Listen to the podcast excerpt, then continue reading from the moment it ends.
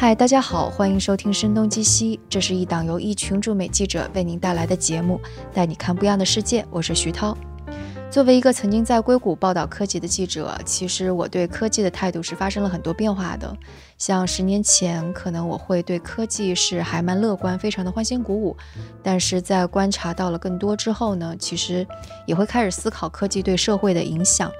然后之后对科技的态度就变得越来越复杂了。可能就是收听声东击西比较多的听众也会记得我们讨论过的，无论是 Facebook 呀，还是一些硅谷的其他的公司吧。所以我也一直想要在声东击西当中持续的探讨这个话题。那今天我们就请到了一位在这个方面是做了诸多研究的学者，他是方诗诗，上海社会科学院新闻研究所的副研究员，关注科学技术与社会、科学知识社会学等等。此前也是翻译了《过滤泡》这本书，同时也是在国内就算法以及互联网对社会的影响，在一些大公司是做了一些调查的。Hello，方老师，欢迎做客声东击西。Hello，徐老师您好，非常荣幸有这个机会来您的节目。嗯，其实我也是这档节目可以说呃两到三年的听众嘛，算不算时间长？哇，好开心！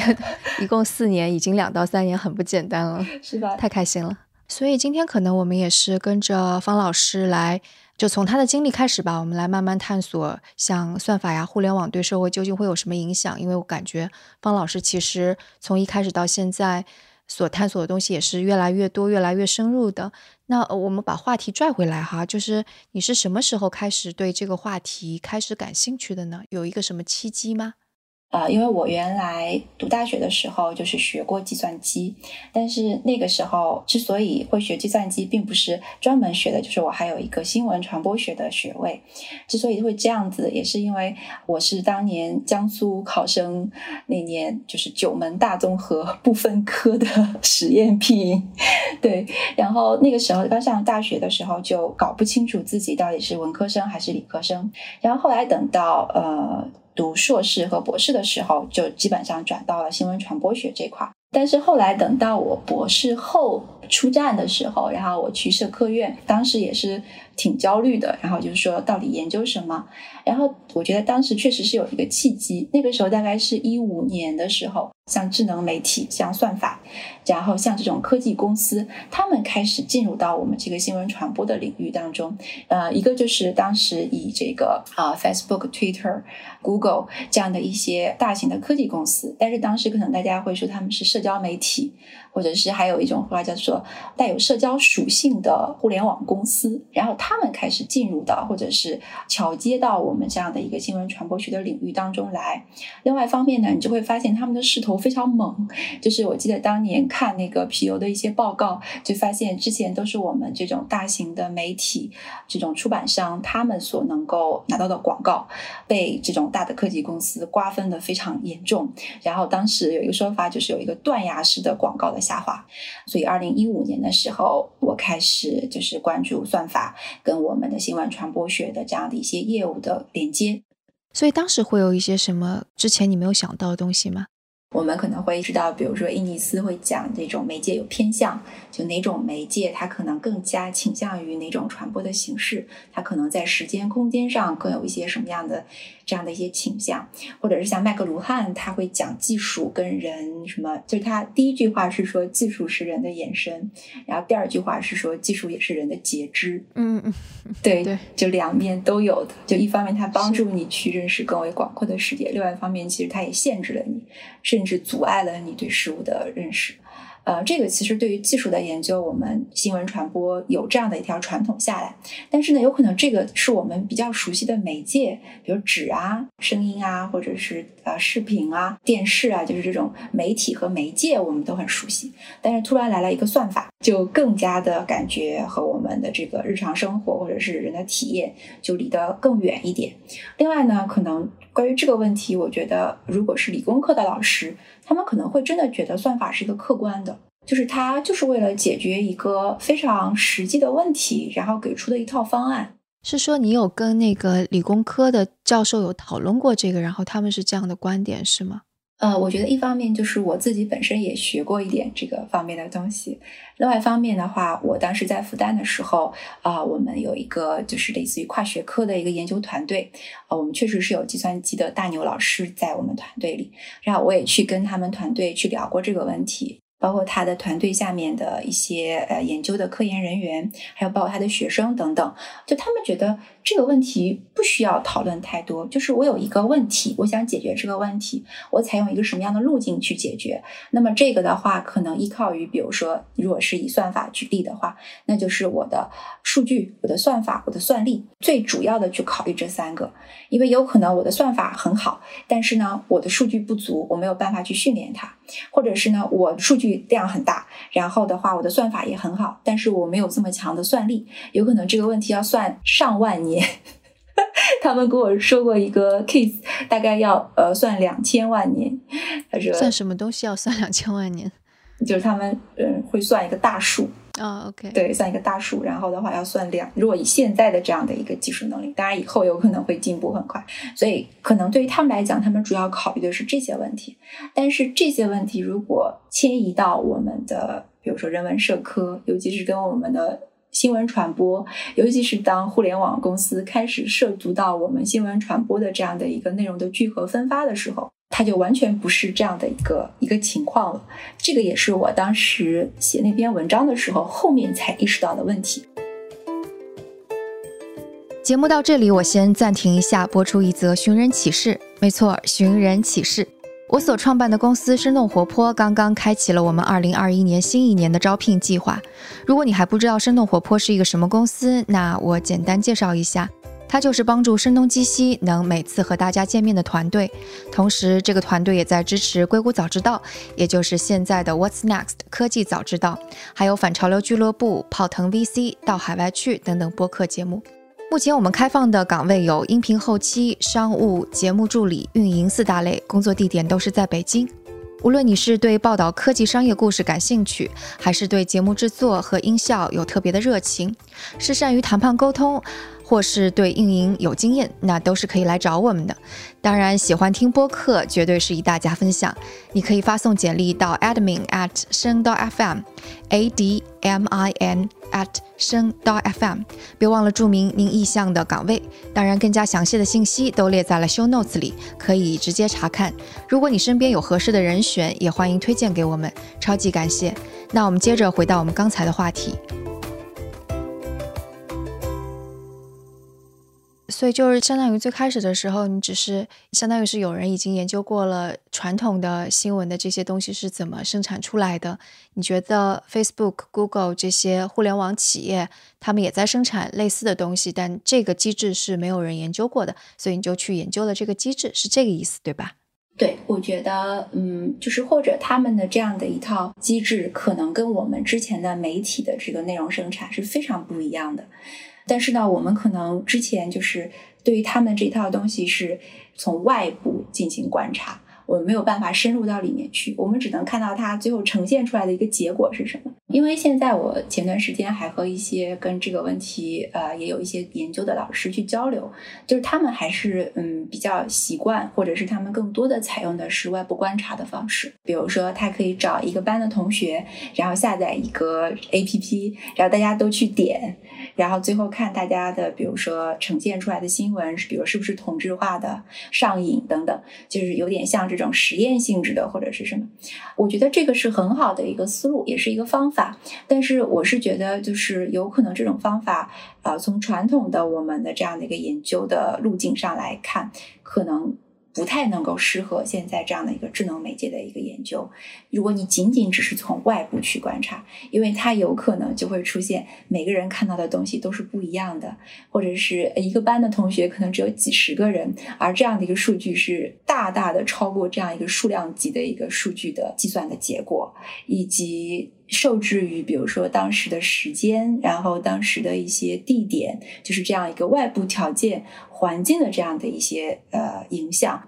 但是我觉得，如果你能够看得懂它的一些算法专利，能够看得懂它的一些这种技术，文档的话，然后包括开箱他们的一些专利，然后去看一些他们的这种公司内部的文化，包括看他们的一些科技博客，还有一些他们那个程序员在那个各种各样的科技论坛上面，然后比如他们会围绕一个问题，然后进行讨论。那么有可能你是能知道这个问题的正确答案的。虽然我这样讲，有些老师可能不太喜欢，因为可能人文社科有时候是没有正确而言的。呃，我记得比较有意思的一个点就是，嗯，我当时刚开始做这个研究，其实我也不认识一些。啊，互联网公司的一些核心的技术人员，但是因为我做这个研究的时候，我其实需要确定我看到的那些，比如说专利文件、算法专利，他们的这种技术文档，是不是和他们真正运用到他们产品当中的这样一些技术是，比如一致的。所以我当时其实发了邮件去很多这种互联网公司。包括算法部、包括技术部、包括公共关系等等，就我发了很多邮件，然后去问他，就是一方面就是说我希望能不能做一些采访，或者是做一些访谈；另外一方面呢，就是我想确认一下，就是比如说你们的一些算法专利是否真的运用到你们的产品当中。呃，我觉得最后的结果还是挺让我很欣喜的，因为我觉得有可能人家是不会理我的，就这样的一个邮件很奇怪，然后怎样？但是我大概发了十几家科技公司，当时一半以上都回复。虽然有的说法是比较模糊的，但是也有的一些部门给我发了非常多的，就是一方面他回答了我的问题，另外一方面他说我们还是非常欢迎你能够这个持续关注我们的一些专利或者是文档。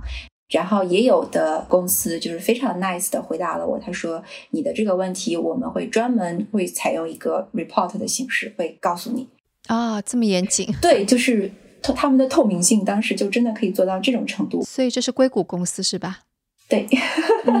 对对对，是。而且当时因为主要还是跟国外的公司进行的一些联系。所以你是在这个过程当中意识到算法的中立过程，还是啊有其他的什么思考？所以后来我就不用“中立”这个词了，因为我觉得这个词可能一说出来就会产生很多。误解，对大家就会去说，嗯，有中立的事物吗？或者是说，呃，这是一种什么样的中立？我希望通过做研究，更好的或者是更加深入的去理解一个事物。所以当时对于这个问题，呃，去研究的时候，也是选了三个呃样本，也就是 Facebook、谷歌还有苹果。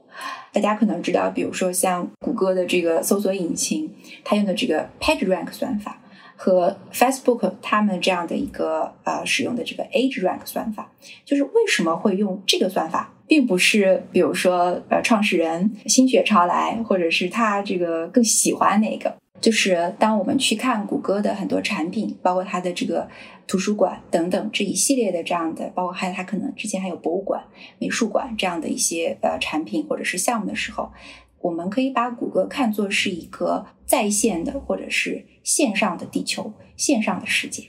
它其实是有一个野心的，它希望把我们的整个的世界数字化。第二个的话，它也要受制于我们的用户在使用这个搜索引擎当中的一些习惯或者是要求，比如说要快，然后要准。比如说后面的话，它还推出了一些自动填充等等，就像读心术一样，你要能了解我。所以在这个问题上，所以他就做了一个，一方面他采用了一个就是这样的一套算法。第二的话，它通过它的算法，到后面零九年开始就是推出了个性化，也就是针对你个人的搜索，然后每个人的搜索都有可能是不一样的，力求是能够契合你这个人的，比如说我的，嗯，像用户画像、搜索习惯、像我的社交关系等等这样的一个个性化的搜索，用最快的速度，然后找到你最想要的。那个链接，它在很大程度上，我觉得就是对于一个网页的质量的判断，其实跟我们传统的呃新闻传播学当中对于一篇，比如说呃新闻或者是文章的判断是有一些相关的。比如说，我当时在看它的那个专利的时候，就会发现它对一个网页的质量的判断，当时会我记得很清楚，有一篇是从大概十三个。要素，然后来判断一个网页上的内容是不是一个高质量的内容。而这十三个要素与我们之前新闻传播当中一篇新闻，呃，你去判断它，比如说时效性啊，有没有多方引用啊，然后平衡程度啊，然后来源的权威性啊等等，是非常非常相关的。所以我当时也觉得，就是谷歌有可能在评价一篇内容的时候，它也是大量的借鉴了我们之前对于呃内容的一些评判当中的一些专业的标准。那 Facebook 呢？Facebook 就非常非常的不一样，这个我也是之前没有想到的。也就是我当时来做 Facebook 的研究的时候，我去看了他们很多，就是包括他们的算法工程师，包括他们的那个 F 八大会。然后当时我记得有一个访谈当中，他们的两个算法工程师就说，嗯，其实当时他们嗯刚一开始来研究算法的时候，他们的这个技术能力是相对来说比较弱的。嗯，所以他们说，如果我们想要做一个谷歌式样的搜索，或者是谷歌式样的这样的一个计算量的话，我们是做不了的，因为我们的不管是呃技术水平，还是我们的这种设备，都是没有办法达到这个水平的。所以 Facebook 做了一个视角的转换，也就是谷歌给你呈现信息的时候，它是一个广撒网。然后通过它的各种各样的呃算法当中的要素和变量，然后给你呈现出一个适合你的一个东西。但是对于 Facebook 来讲，它不关注整个外部世界是什么，它关注的是跟用户最为贴近的这些变量是什么，也就是它的一个像三 F 价值观一样的东西：Family、Friends、First。这个是你最关注的东西，就像那个。Duckbook 之前曾经讲过，就是有可能在遥远的非洲有一场饥荒，但是有可能你这个并不关注那个问题，你可能更关注你们家后院树上的松鼠。有对这种算法，我觉得从一定程度上可以大大的降低数据处理量，所以这个也就是后来他们一开始。可能仅仅是因为实力的问题，没有办法做成一个客观性质的搜索，而转向了一个通过去呃挖掘人的相关要素，然后去做的一个这样的呈现的一个算法的这样一个过程。对，也是跟 Facebook 它本身就是一个社交媒体有关系，它能够所得到的数据可能更大量的就是来自于朋友啊、家庭啊所所抛出来的那些东西吧。嗯，我觉得有可能它的这个 Age Rank 算法一开始确实是有一些技术的可控性的问题在里面，它没有办法做到一个非常强的呃去搜索整个客观世界的这样的一个算法。但是后面这个东西被证明是有效的，而且是可以能够产生一系列的效应，然后可以。流行起来，或者是形成一定的规模的，我觉得这个就是后面他们继续在这个算法里面加入了更多的变量。因为后来大家也知道，这个脸书的技术能力也是非常非常强了，有可能他们一开始的这样的一个能力的问题不存在了，但是他们为什么依然会沿着自己的这个社交的这个路径去走下去？我觉得其实就跟他们后来公司的一系列的，比如说价值观念，或者是他们更想要去做的事情，就会有相关。对，还有商业模式。对对对，是这样子。也就是说，如果你仅仅是比较孤立的去说，哎，这个是 PageRank 更加客观中立，还是 AgeRank 更加客观中立，可能你没有办法去比。因为这两个算法所处理的问题，他们所面对的这样的一个问题和语境是非常非常不一样的。其实它都有一定的偏向，而这个偏向是什么来决定它的？我觉得这个是我最感兴趣的问题。但我想，可能之后，呃，无论是在硅谷还是在中国，越来越多探讨的可能就是这个算法已经在这儿了。它不可避免的，像你说的，是有一些偏向性。那这种偏向究竟会如何对整个社会产生一些什么样的影响？那产生这个影响的时候，公司会不会需要对它承担责任？这可能就是之后我们看到，无论是媒体上对他们的批评啊，还是上国会的时候，参议员们对他们的质问的一些根源。所以，你是后来的研究当中有向前一步，然后去思考这些问题吗？呃，我觉得后来可能这些问题在之前的研究当中也是慢慢就浮现出来了。我觉得这些后来就是问题，嗯，越来越多，然后浮现的呃程度就更加的深，然后你就会发现，嗯，它其实围绕这样的一个事物的话，已经不完全仅仅只是一个技术问题了，它变成了一个，比如说像媒介环境，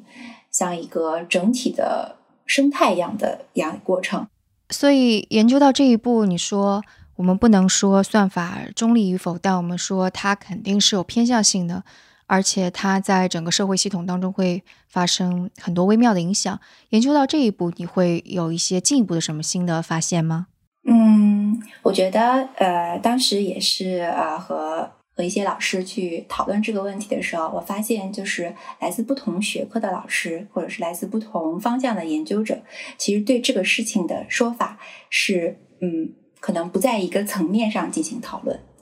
这也是我发现的一个比较有趣的一个一个点，就有可能 A 说的这个算法的偏向，算法有可能会导致的一些这种啊非中立的问题，和 B 说的这个它其实不是一回事。所以后来我大致也就是做了一个区分和划分，我觉得就是它可能会从几个层面上然后去讲。第一个层面，我觉得就是在讲这个技术，六几年的时候。也就上世纪六十年代的时候，那个时候跟这种计算机、跟智能媒体刚刚兴起的时候，虽然现在看起来有些说法已经过时了，但是有时候我觉得他们的一些判断，当时的一些呃科学家的计算机的这种像创始人的一些判断一样，我觉得是非常有意思的。比如说，当时有一个学者叫德雷福斯，他对于这个算法或者是对于这个智能的媒体的一个。观点就是说，他觉得这个算法或者是智能媒体永远都不可能达到人的智商。问题就在于它没有办法具身。这个具身是指就是它没有人的身体，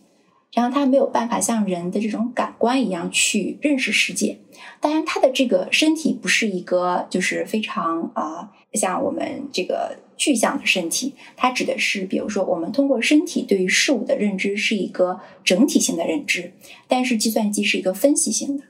然后，我们对于事物的认知是有语境的，但是计算机是脱离语境的。还有，比如说，我们对于事物的认知其实是主观的，带有主观性质的，但是它有可能其实是一个机械的状态。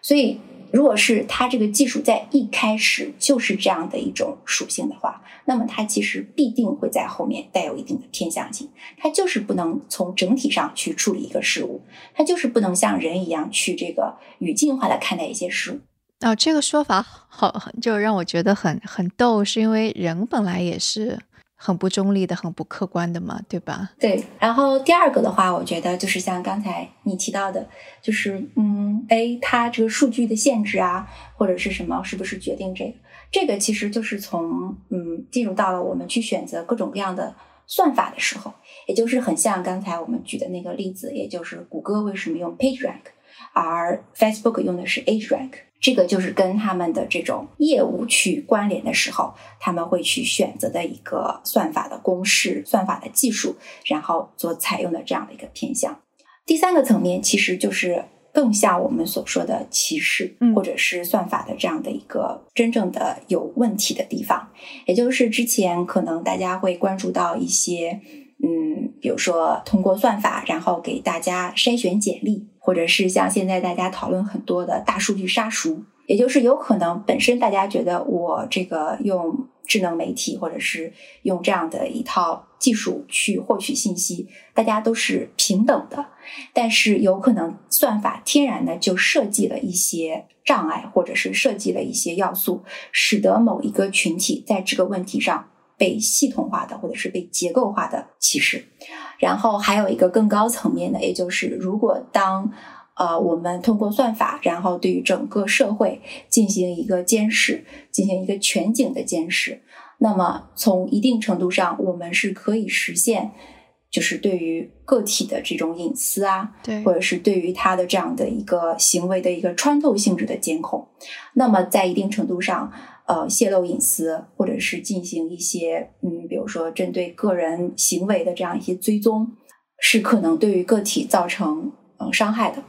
而这个的话，有可能在以后，包括你的银行账户，包括像比如说前一段时间在疫情期间，我们的那个健康码，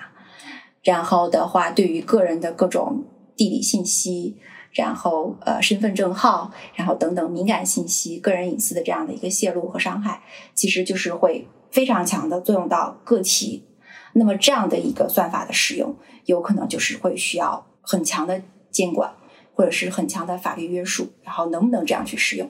那么，这个时候就不是一个中立不中立的问题了，而就是真的是一个，比如说，呃，善用或者是一个能不能够合理的去使用的问题。对，哎，还挺巧的。我自己其实也对算法有过 类似于这样的划分，但是可能没有这么细吧。其实我当时就简单的把它划分成两类，就算法本身就是背后的人，他不带有任何的主观意图，但是算法本身就会造成的一些危害。不说危害吧，就问题。就比方说，我们说，就是你你翻译的那本书过滤泡的问题啊，回音壁的问题，我觉得这是算法本身带来的。就是其实后面的人可能并没有。太多的恶意，然后第二种就是属于它是恶意的在运用，就比方说你刚刚说大数据杀熟也好，美国两党在用用更极端的言论来影响大家，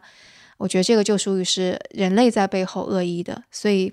就是这是差不多也是当时我我给算法一一种分类吧。嗯，因为有些时候这种就是比较差的这种使用，呃，是很好去划分的，因为它有可能真的涉及到了伤害。甚至是犯罪或等等，但是比较呃争议性的、比较模糊的，就是会在一些中间的这个呃区域。对，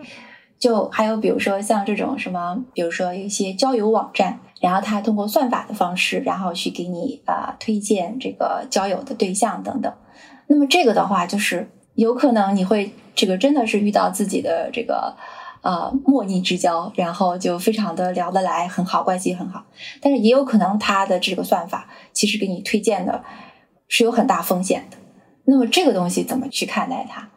还有一些，比如说像这种呃人脸识别的这个技术，它有时候它其实是很方便的，但有时候，比如说这种啊人脸识别去呃刷脸去付费。或者是说，我们大量的这个面部的信息，后面就是可以在这个黑市当中去交易，然后用它来训练一些，比如说像 Deepfakes 这种可以人造伪造这个面部的表情啊，或者是面孔的这样的一个软件，然后。比较轻微的影响，有可能只是恶搞一下，但也有比较严重的，就是如果涉及到一些政治人物等等，这有可能就是一个假新闻，或者是有可能就会引发一些社会性的争议等等。所以这个就是非常模糊的一个区域。那么这个其实就是关于算法。的一些争议的问题，所以就很难直接一道线下来说，这边是好的，这边是不好的。对，是这样子。其实就 它是一个工具，就只是掌握这个工具或者是生产这个工具的人，甚至都不知道它未来释放出的是什么样的能力。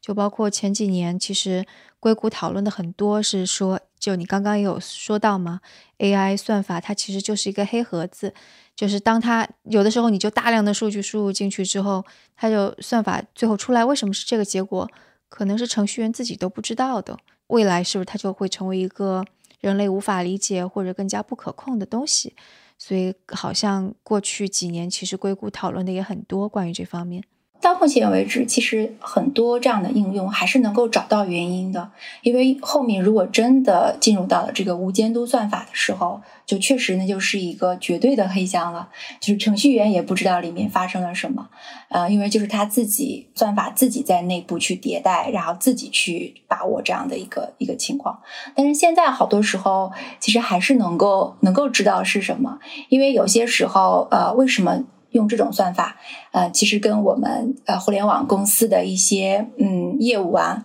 比如说跟流量啊，或者是跟 广告等等，都是有相关。嗯嗯。我们前段时间就是也是有一个老师做了一个研究，很有意思。其实他就关注的是那个自动填充。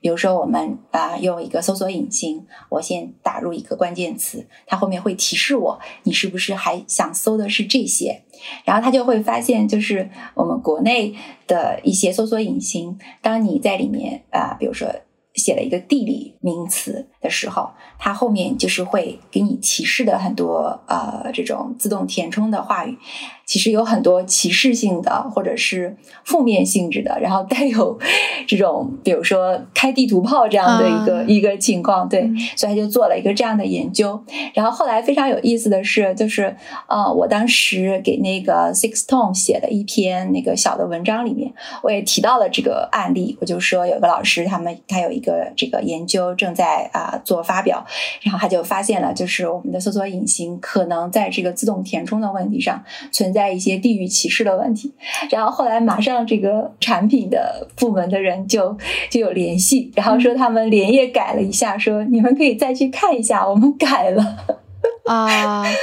对，就是因为有可能它的那个联想的那个自动填充的关键词，真的是大家经常会去搜，或者是经常会去点的关键词。那么对于有可能公司来讲的话，它给你提示这个。就会有一些流量，就会有一些利益在里面，因为这个就是互联网的网络效应嘛，就是用的人越多，它就会形成一个规模化的效应。所以后来那篇文章出来以后，我也没想到，因为我原来觉得，呃，因为那篇是一个英文的文章。当时 Sixtone 的编辑跟我说：“他说我们啊，国内流量一般，可能不一定有很多人会关注这个问题。我先跟你说，我说没关系，我说我也是觉得这个案例很有意思。结果还真的这边发出来以后，这边那个呃产品就来联系，然后他就说我们已经改了，你们再去看一看。对，所以就关于这方面我也蛮好奇的，因为就比方说像硅谷，无论是在 Google 还是 Facebook 还是其他一些。大公司的人已经开始越来越多的人去说这个事情，就是说算法，就包括去年很火的一部纪录片叫做《Social Dilemma》社交困境，好像是这个中文译名吧。他讲的其实就是记录了所有的这些嗯问题吧。那你在做田野调查的时候，跟各个国内的科技大公司的程序员去聊，他们会非常清晰的呃意识到。他们所生产出来的东西会存在这样的问题吗？呃，我自己的感觉，因为有可能我的样本量也是比较有限的，也没有办法覆盖特别多，大概几十个呃程序员的访谈，然后包括日常生活当中跟他们的聊，也有这种比较结构性的啊访谈的聊。嗯，我自己的感觉，其实程序员在这个问题上，他们的认知是比较嗯有一定局限性。这个局限性，我觉得体现在大概三个方面吧。就第一个方面，就是他们很多都是技术出身。当我当时跟他们去访谈的时候，有些人从来都没有听说过，比如说过滤泡，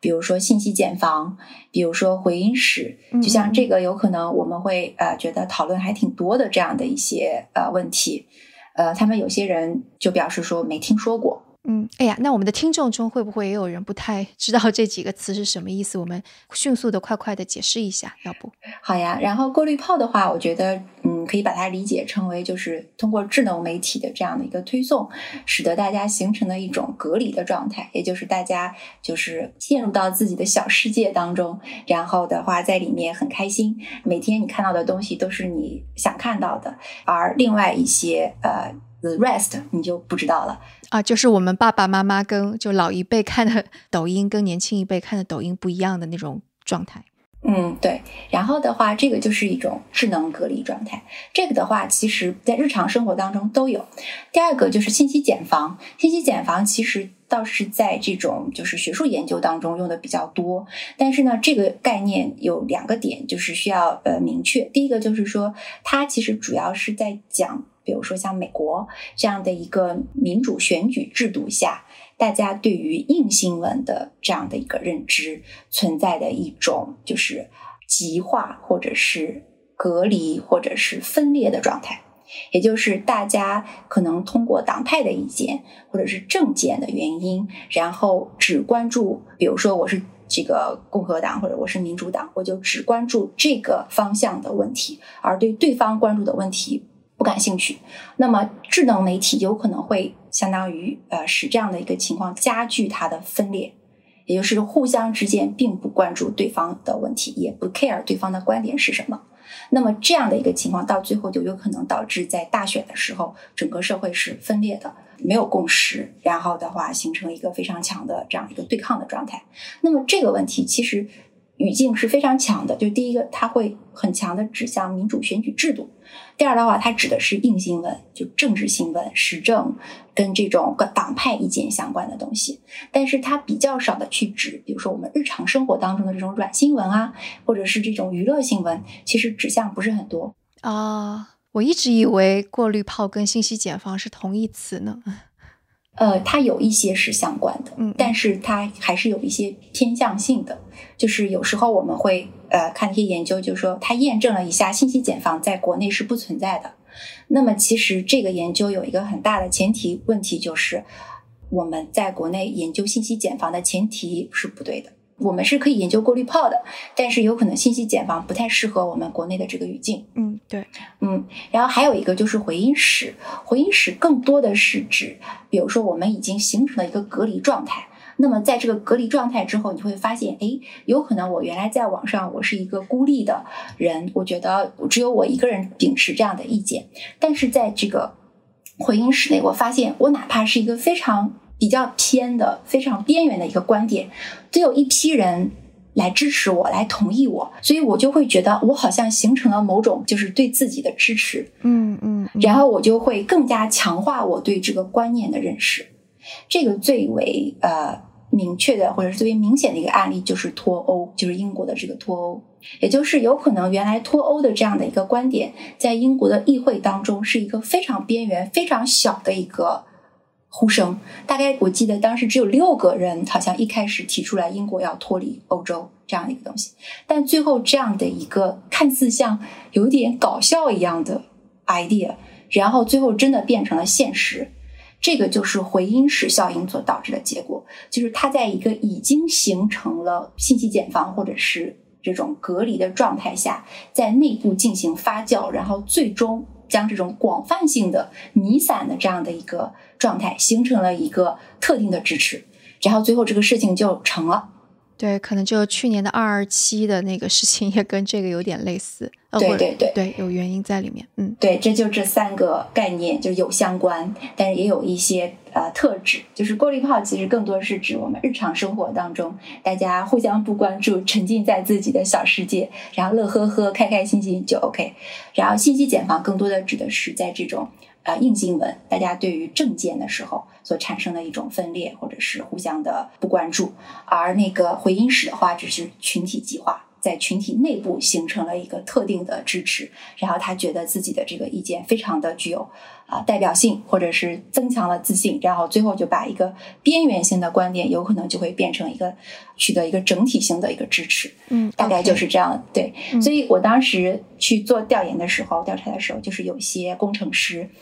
他是说我没有听说过，我不知道这个东西。但他不知道这些词，但他会承认他观察到这些现象吗？嗯，好像也没有。可能他就是一个像嗯 geek，或者是这种沉浸在这个技术的实现的这个里面，就他不太关注当算法进入到一个社会语境当中，它有可能会带来什么样的影响。然后第二个也是一个划分比较比较强的一个状态，就是他会说这个问题。是另外一个部门的问题，就是这是一个我觉得在程序员内部比较隔离的状态。我当时去一家互联网公司调查的时候非常好玩，就是他们的内容推荐的这样一个部门，然后是一个大的房间，然后中间有一道玻璃墙，然后一边是技术部，一边是内容部。啊，我在那边当时去观察的时候就发现，几乎只是内容部的人去技术部找。人，但是技术部的人极少出来去找内容部的人，而且你可以看到这个负责内容的这个小伙伴，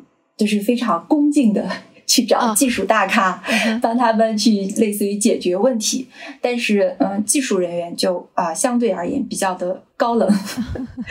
然后的话，我们当时做调研就觉得，哎，你说这样的一个情况，然后技术就会指说你去找他们。这个是他们的问题，然后还有一方面，还有一部分就是我觉得他们是是会去关注这个问题，但是呢，他们会承认技术的有限性，尤其是我觉得跟国内的一些互联网公司的呃技术人员、工程师来讨论这个问题的时候，有些人其实我觉得他们对这个问题的理解是非常深刻的。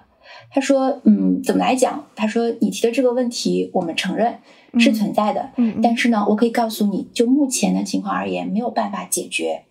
而没有办法解决的这个问题，不是说我们的呃呃，他说我们技术当然也要去进步，也要试图去做出一些变化，但是有可能是一个整体环境的问题。那么我大概就会明白他说的是指什么了。比如他也会提到我们的内容池其实是有很多局限的，然后的话，我们对于用户的了解还处于一个比较呃初级的阶段。另外呢，可能受制于各种各样的原因，我们没有办法做到一些比较精准的推荐，或者是怎样。他说，甚至有时候我们其实很想做，我们已经做出来了，但是没有办法上线。嗯，等等，其实都有。还有他们会讲，他说我们也会有一些这个被要求研发的任务，但是呢，就很难成功。呃，我们自己也尽了很大力，然后就发现，其实就是人加机器依然没有办法去解决这个问题。呃，这一部分的程序员他们是了解问题的，而且他们对于问题的认识就不仅仅是一个技术问题，而且他会深入到这个下面的机制问题、环境问题，还有整体的系统问题。我觉得这个就会就会比较深入，而且我觉得我也可以理解他们在一定程度上。对，就是因为我觉得，就是公司它可能跟一个个人做出决策还不太一样，就是他要对。投资人负责，要对公司那么多人负责，然后可能还要对就其他的一些就是的上下游负责，或者是你要面对很多的竞争。所以当时应该是三年前、四年前，Facebook 出了很多的，就因为他在那个做政治广告的事情，然后包括数据泄露的问题被爆出来，大家舆论都非常不满的时候。大家就会看 Facebook 到底它能够做出多大的改变，就在它上面的内容是不是能够不要的那么去煽动啊，或者它是不是能够禁掉一些账号呀？但后来可能看到一个非常明显的东西，就是即使是一个 Facebook 倒下了，另外一个极端化的社交媒体它依然会出现的。就比方说，Facebook 虽然已经收购了 WhatsApp，收购了 Instagram，但是另外还有 Snapchat。就它还存在着，然后它可能用更加吸引年轻人的方式，这种的姿态出来。那接下来可能就是你说 Twitter，它把那个特朗普的账号给删了，然后 更加迎合共和党的一些账号又出来了。所以我就是我在想到这些问题的时候，我就会觉得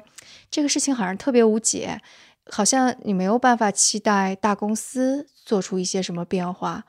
就我特别好奇的，就比方说你在跟这些大公司们在做访谈的时候，会不会看到有一些什么动机或者是一些力量，能够促使他们发生一点点变化？就即使是一点点，可能也是蛮好的。嗯，我觉得，嗯，平台或者是这种大的科技公司，现在在我们社会当中所处的一个位置和结构，真的是非常非常的重要。而同时，也是一个非常矛盾的一个状态。因为如果我们从那个结构上来讲的话，就是它上面有可能会让平台进行内容的治理和审查。虽然平台之前，尤其是在美国，他们一直会声称他们有那个 CDA 的这样的一个，就是呃渠道对于内容是中立的，相当于不会去干涉内容的这样的一个情况。虽然有这个法案来。保护它，但是现在很大的呼声都在讲，就是平台其实要对上面的内容进行负责，尤其是当时我记得 YouTube 上面有那个直播自杀的这个内容，对，还有一些就是可能这些呃儿童负面的啊什么的，对对对，负面的内容等等，就他们认为平台应该对上面的内容进行审查，进行啊负责。但另外一方面，就是平台如果过分的把这样的一个审核的政策收紧，那么其实用户也会用脚 用鼠标投票，对，是他们就可以去迁徙到另外一个平台上面去。就比如说这次美国大选的时候，Twitter 啊、Facebook 就对这个共和党右翼的一些言论就审得很严，然后他们就后来就这个不满，然后就出走，然后去比如说 Parler，比如说还有一个叫做 MeWe。就这样的一些平台上面，因为这些平台虽然它也呃，它有时候也说，他说我们这个是一种就是呃完全的、彻底的不对内容进行审查和审核，但是其实它上面也有一些非常严的内容，就比如说像 Parler 上面是确定禁止，比如说色情内容上传。我是觉得现在对于平台的这样的一个处于一个中介位置，就上面有压力，然后底下用户也有这个压力的这样一个状态，而这两边其实都有驱动力让平台做出改变。那么下面就可能决定就在于平台到底朝哪个方向去改变，这个其实就是一个非常非常艰难的抉择，因为如果是平台是一个市场导向的。他需要去争取用户使用的话，他可能会更多的去关注用户的体验。但如果政府有这种监管要求的话，他如何去平衡这两者？我自己对于互联网公司的一些调研的时候，就发现，就是他们的这个生存的欲望是非常非常强的。对呀，我觉得就是一个特别好的例子，其实就是淘宝。之前我们抱怨说淘宝上面假货太多了，后来整治了一下，他们也拔高自己的品牌，会有天猫呀什么的，结果后来就出了个拼多多，是不是？所以就是 social media 这个东西，就也是其实技术门槛没有那么高，就只要形成了聚集效应，就像微信为什么那么害怕字节的抖音，其实也是同样的道理。因为我觉得算法驱动的这样的一个平台或者是技术。呃，可能跟之前我们的一些技术有一个不太一样的点，就是像这个 population 用户，嗯嗯，是非常非常关键的一环。对，就以前我们那个传播的时候，我们知道就是大众传播时代，其实用户的这个面目是模糊的，受众是谁，有可能媒体并不知道。我们进行的是这种无差别的传播。我这个新闻联播或者是这个什么一放，然后就大家都看就可以了，就是这样子。但是现在这样的一个智能媒体，一方面是个性化的，它是针对每一个人的；另外的话，我们每一个人的使用，我们每一个人在这个平台上留下的数字的踪迹，都可以返回到后台，然后继续对它的算法进行驯化。那么。我之前也跟，比如说像 TikTok 的一些呃工程师也聊过这个问题。就当时美国对 TikTok 的这个业务，然后一直在处于一个摇摆状态的时候，然后一度还是要什么收购，或者是呃就是类似于把业务出让出去的。然后当时就有人说，就是它的这个算法能不能卖掉，或者是能不能复制？然后他们工程师的说法就是，嗯，从一定意义上来讲，这个东西是没有办法去复制的。因为可能一些底层的模型或者是一些这种基础的算法，他们的业内其实都知道的。但是关键问题就是在于这个用户，因为有可能他们对于这个用户的使用所积累起来的这样的一个数据模型，或者是通过这样的一个数据再进行的这个算法的优化和迭代，是其他任何算法都没有办法到现在为止都没有办法赶得上的。是，所以有一句话就是说，算法是要被 train，就是这个意思。它需要有大量的数据给喂进去，然后把它给 train 出来，也就是这个意思。对，就是我们后面会感觉，就是算法后面会更多的像一个社会的基础设施，就是它后面就是像我们的空气啊、水啊，甚至是更那一点，就比如像 WiFi 一样。就有时候大家会讲说，这个把我扔到一个什么地方去，只要有 WiFi 我就可以活。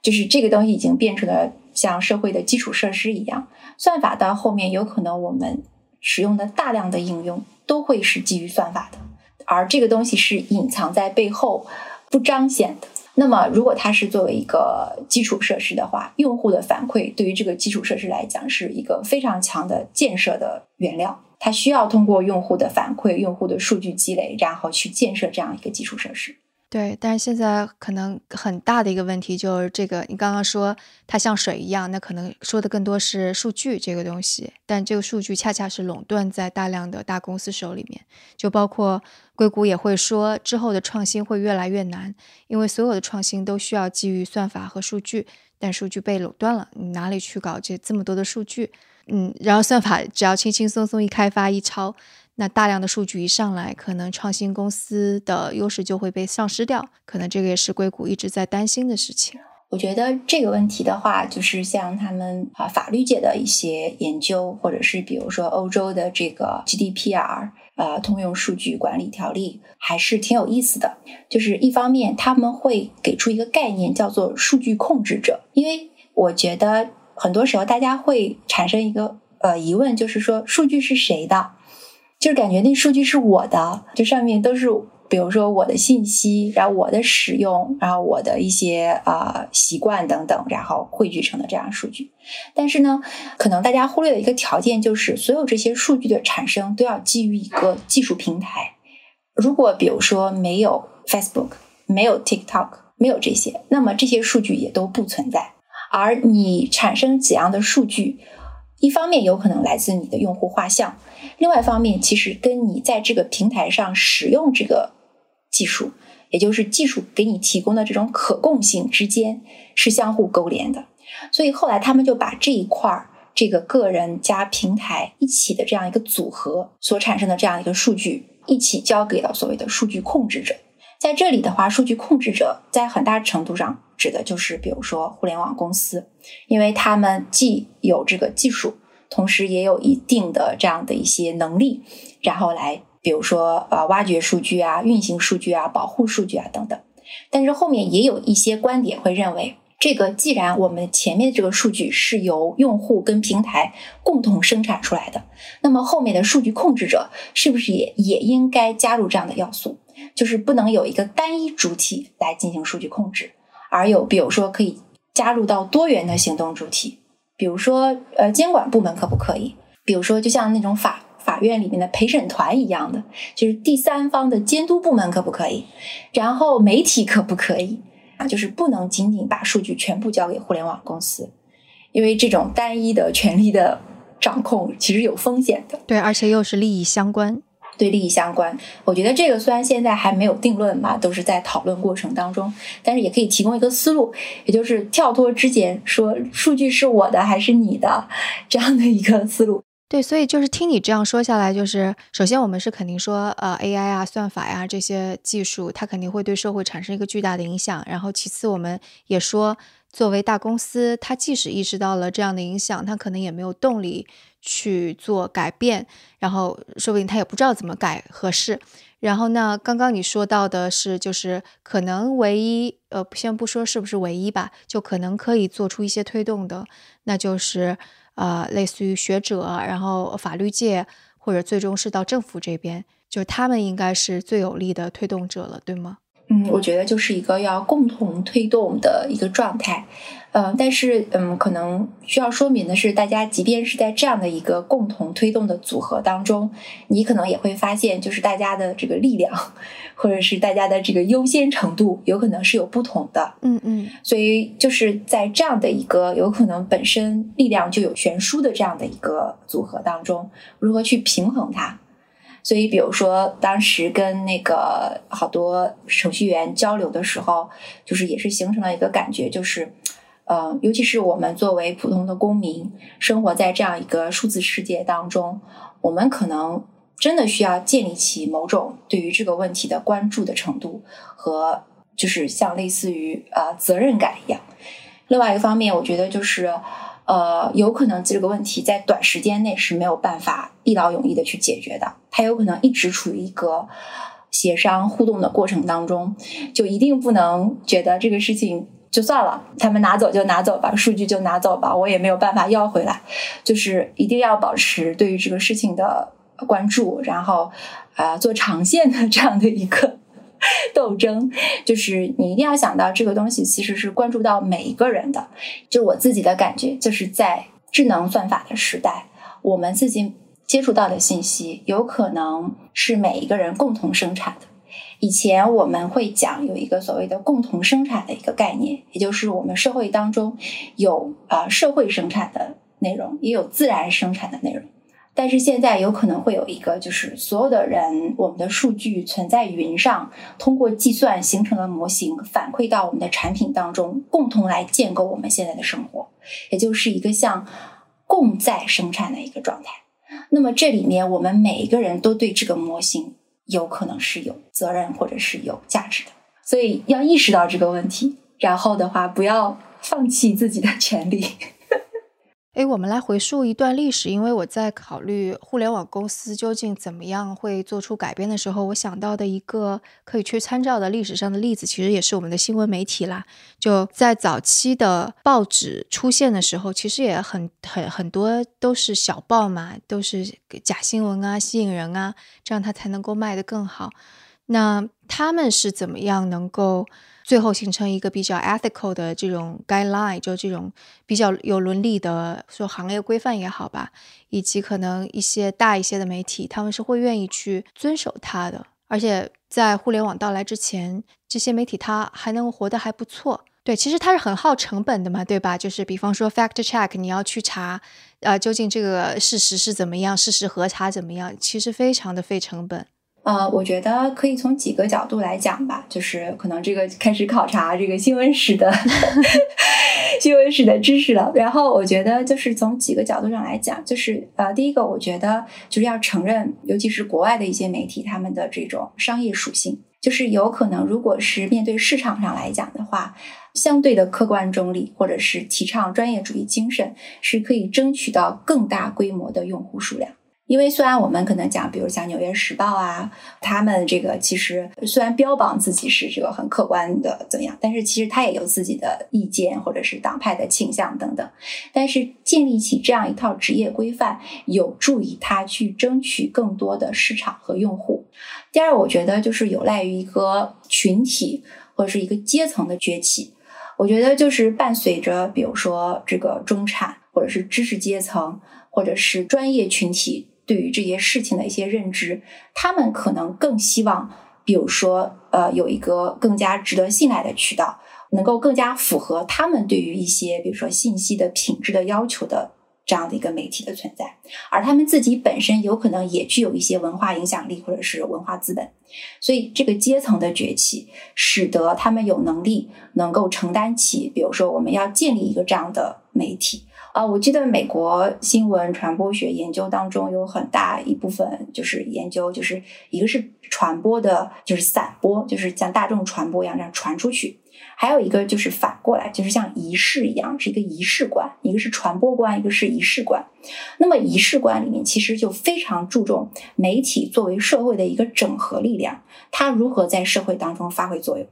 而如果你能够在其中建立起一套标准，建立起一套可以让一定的阶层或者是一定的人群体能够接受、能够认可、能够发扬光大的这样一套标准的话，那么其实它对于这个社会的整合的能力是非常强的。而对于美国这样一个，比如大熔炉啊、移民啊，然后多阶层啊，然后各个方面相对来说都比较分散的一个社会来讲，如果媒体有这样的一个作用的话，它其实是非常有利于社会的一个啊融合。啊，当然，可能我的这个意见也不就是正确的。我不想把，比如说西方媒体的这一套东西，就是高高捧起，就说哦，就他们就是最专业，他们就是最好的，他们就是这个呃客观无瑕疵的。对我就在想，就其实这个也是可以有去比较的地方。就比方说，像我们说媒体行业，它最后采用了有伦理的这个，反而。在商业上面给它造成了巨大的成功，所以就沿袭下来了。但是互联网，我刚我们刚刚 就分析说，可能如果它是要更加道德的话，它的流量就没了，它的数据就没有了，用户就跑走了。就是我觉得这个还挺不一样的。但说不定之后，比方说用户可能在内容的需求上会变得跟前几年不太一样，就真的觉得哎呀那些快餐式的东西太多了。我要更加追求质量更高，或者更多元化，或者非常有意识的在想，我不想成为回音壁当中的一份子，或者我不想成为那个过滤泡中的一份子。那也许可能就是用户会成为其中推动它变化的一端，因为 新闻媒体，你刚刚提到一个新的阶层的崛起，他们又有购买力，然后又 对产品有需求，最后才造成了一个行业的崛起。就也期待这一点在中国，或者不说中国吧，就是在现在的互联网行业，能够慢慢发生这样的情况。我之前其实也曾经考虑过，就是这样的一个问题嘛。但是我也是觉得可以继续观察，就是看能不能朝着这个方向去发展。嗯，但是呢，我也有一个小小的担心，也就是说，有可能我们的网络媒体跟我们的传统的媒体，就是。在机制上面有可能会有一些不一样。举一个例子，就还是拿那个脱欧的例子，可能大众媒体在传播的过程当中，更多的就是会关注那个主流、那个最为核心的大部分的那个人群。但是网络媒体有可能它会对边缘产生非常强的影响，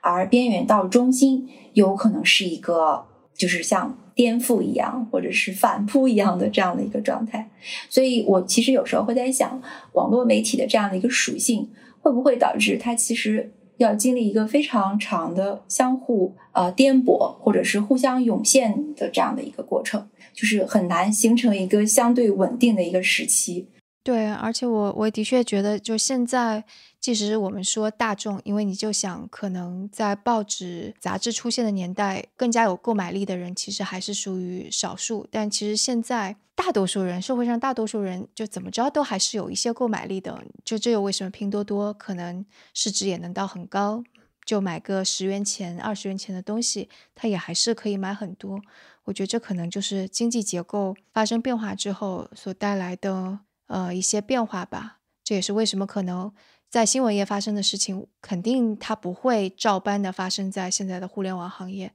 但它带来的一些变化可能是用。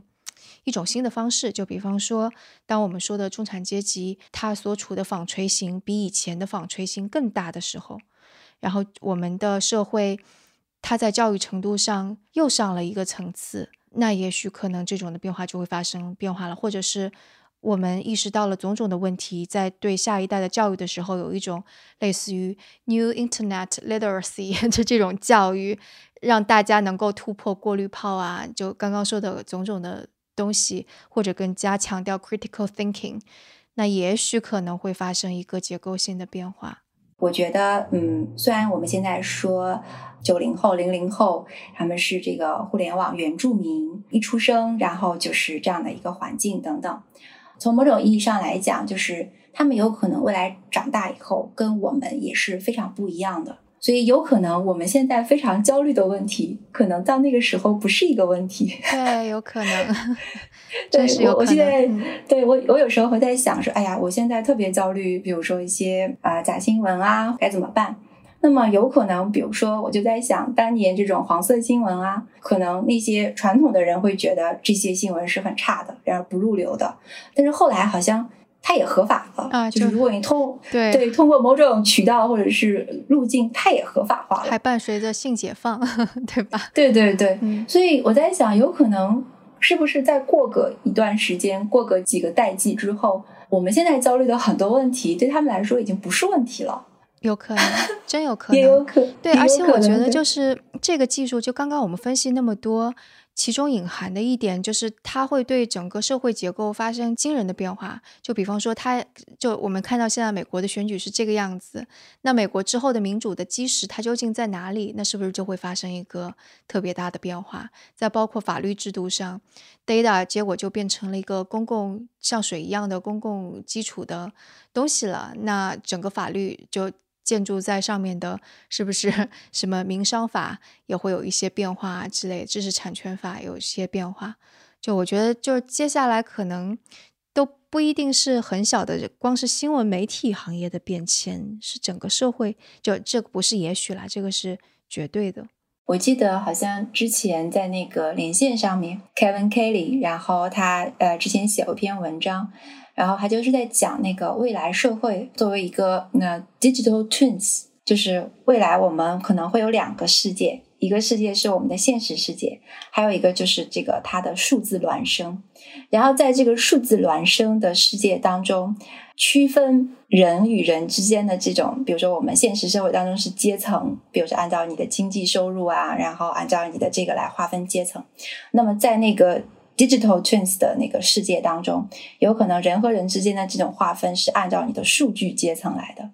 而这个东西的一个非常重要的一个点，就是有可能当一个人他的数据阶层比你高的时候，他可以比你更早的看到未来。这个虽然可能有点科幻，但是我当时看那个文章还是怎么来说，就是想了很多问题。他讲就是，如果一个人他的数据层级比你高，那么对面可能有一栋大楼，你看起来它就是一个水泥的实体的实心的，然后不透明的大楼。但是如果它的数据层级比你高，他可以看穿这个大楼，他知道这个楼里面每一个房间当中可能会发生的事情是什么，因为这个是数据建构出来的。它的层级比你高，而比如说，假设你过马路，然后前面有一辆车飞快的开过来，然后因为你的数据层级低，所以马路对你来说是就是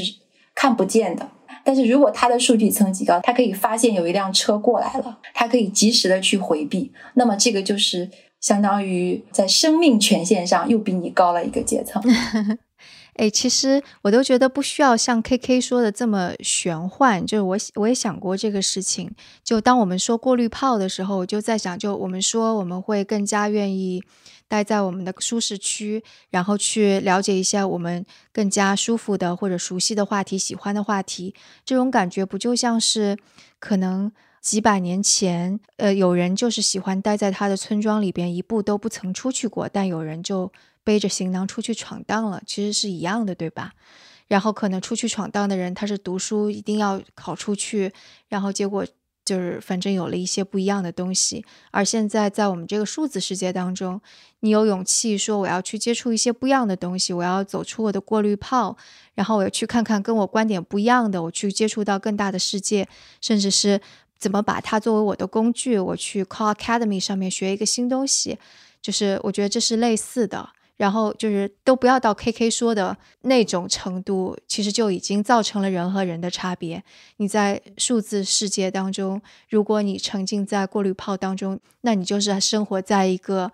数字世界的小村庄，不曾一步走出去过。因为它是迎合你的嘛，你就会越来越舒适。这个在他们那个软件研究当中会有一些说法，也就是这是一种叫做 nudging technology。叫推促性技术，对，然后它的这个点就在于，呃，如果一个软件设计出来不能让用户长久的留在上面，然后不能让它更多的卷入时间、数据和金钱的话，那其实这就是一个 bad design，就是一个不好的设计。所以我觉得，就是一方面，我们自己可能每个人也都会有一点小的惰性吧。那另一方面，我觉得就是这种算法，它自己本身设计的时候，可能也会。帮助你去选择这样的一个嗯 easy 模式，然后让你待在里面，然后帮他去生产更多的数据。对，变成了 data pig 是吗？哎，就是 Matrix 当中那个人力原料的那个。哦，我我觉得我一直觉得那个电影非常的，就是有这个预见性，然后非常的有意思，真的非常有意思。就我们说的是《黑客帝国》。好呀，那我想可能能够听节目听到现在的人都是愿意走出去的人，因为真是挺不容易的。所以，那我们今天跟那个方诗诗的聊天，我们就先先到这里。但我想肯定还会有听众会有问题啊，或者一些感想啊，或者呃任何疑问吧。我觉得可以在我们各个平台上。给我们来留言或者给我们写邮件，反正我觉得这样的交流肯定越多越好。如果比方说哈，因为我觉得那个方老师肯定这个研究还在继续，那说不定会有大公司的程序员们想要探讨，那是不是 那个正好方老师这边肯定也是挺愿意会去交流的。嗯嗯嗯，我也知道，其实我可能讲的很多地方，大家可能都会有不同的意见，所以我也很开心，或者是非常欢迎大家如果有想法、意见，都可以来跟我交流。然后我也非常期待，呃，有人跳出来说啊，我觉得你说的不对，然后这个事情是怎样怎样的。我觉得那么我就有了两种的观点，嗯，然后我就可以更加丰富我们的认识。对的，对的，嗯，好啊，好，那我们今天的节目就到这里，谢谢方老师。好的，谢谢，谢谢，谢谢大家。家。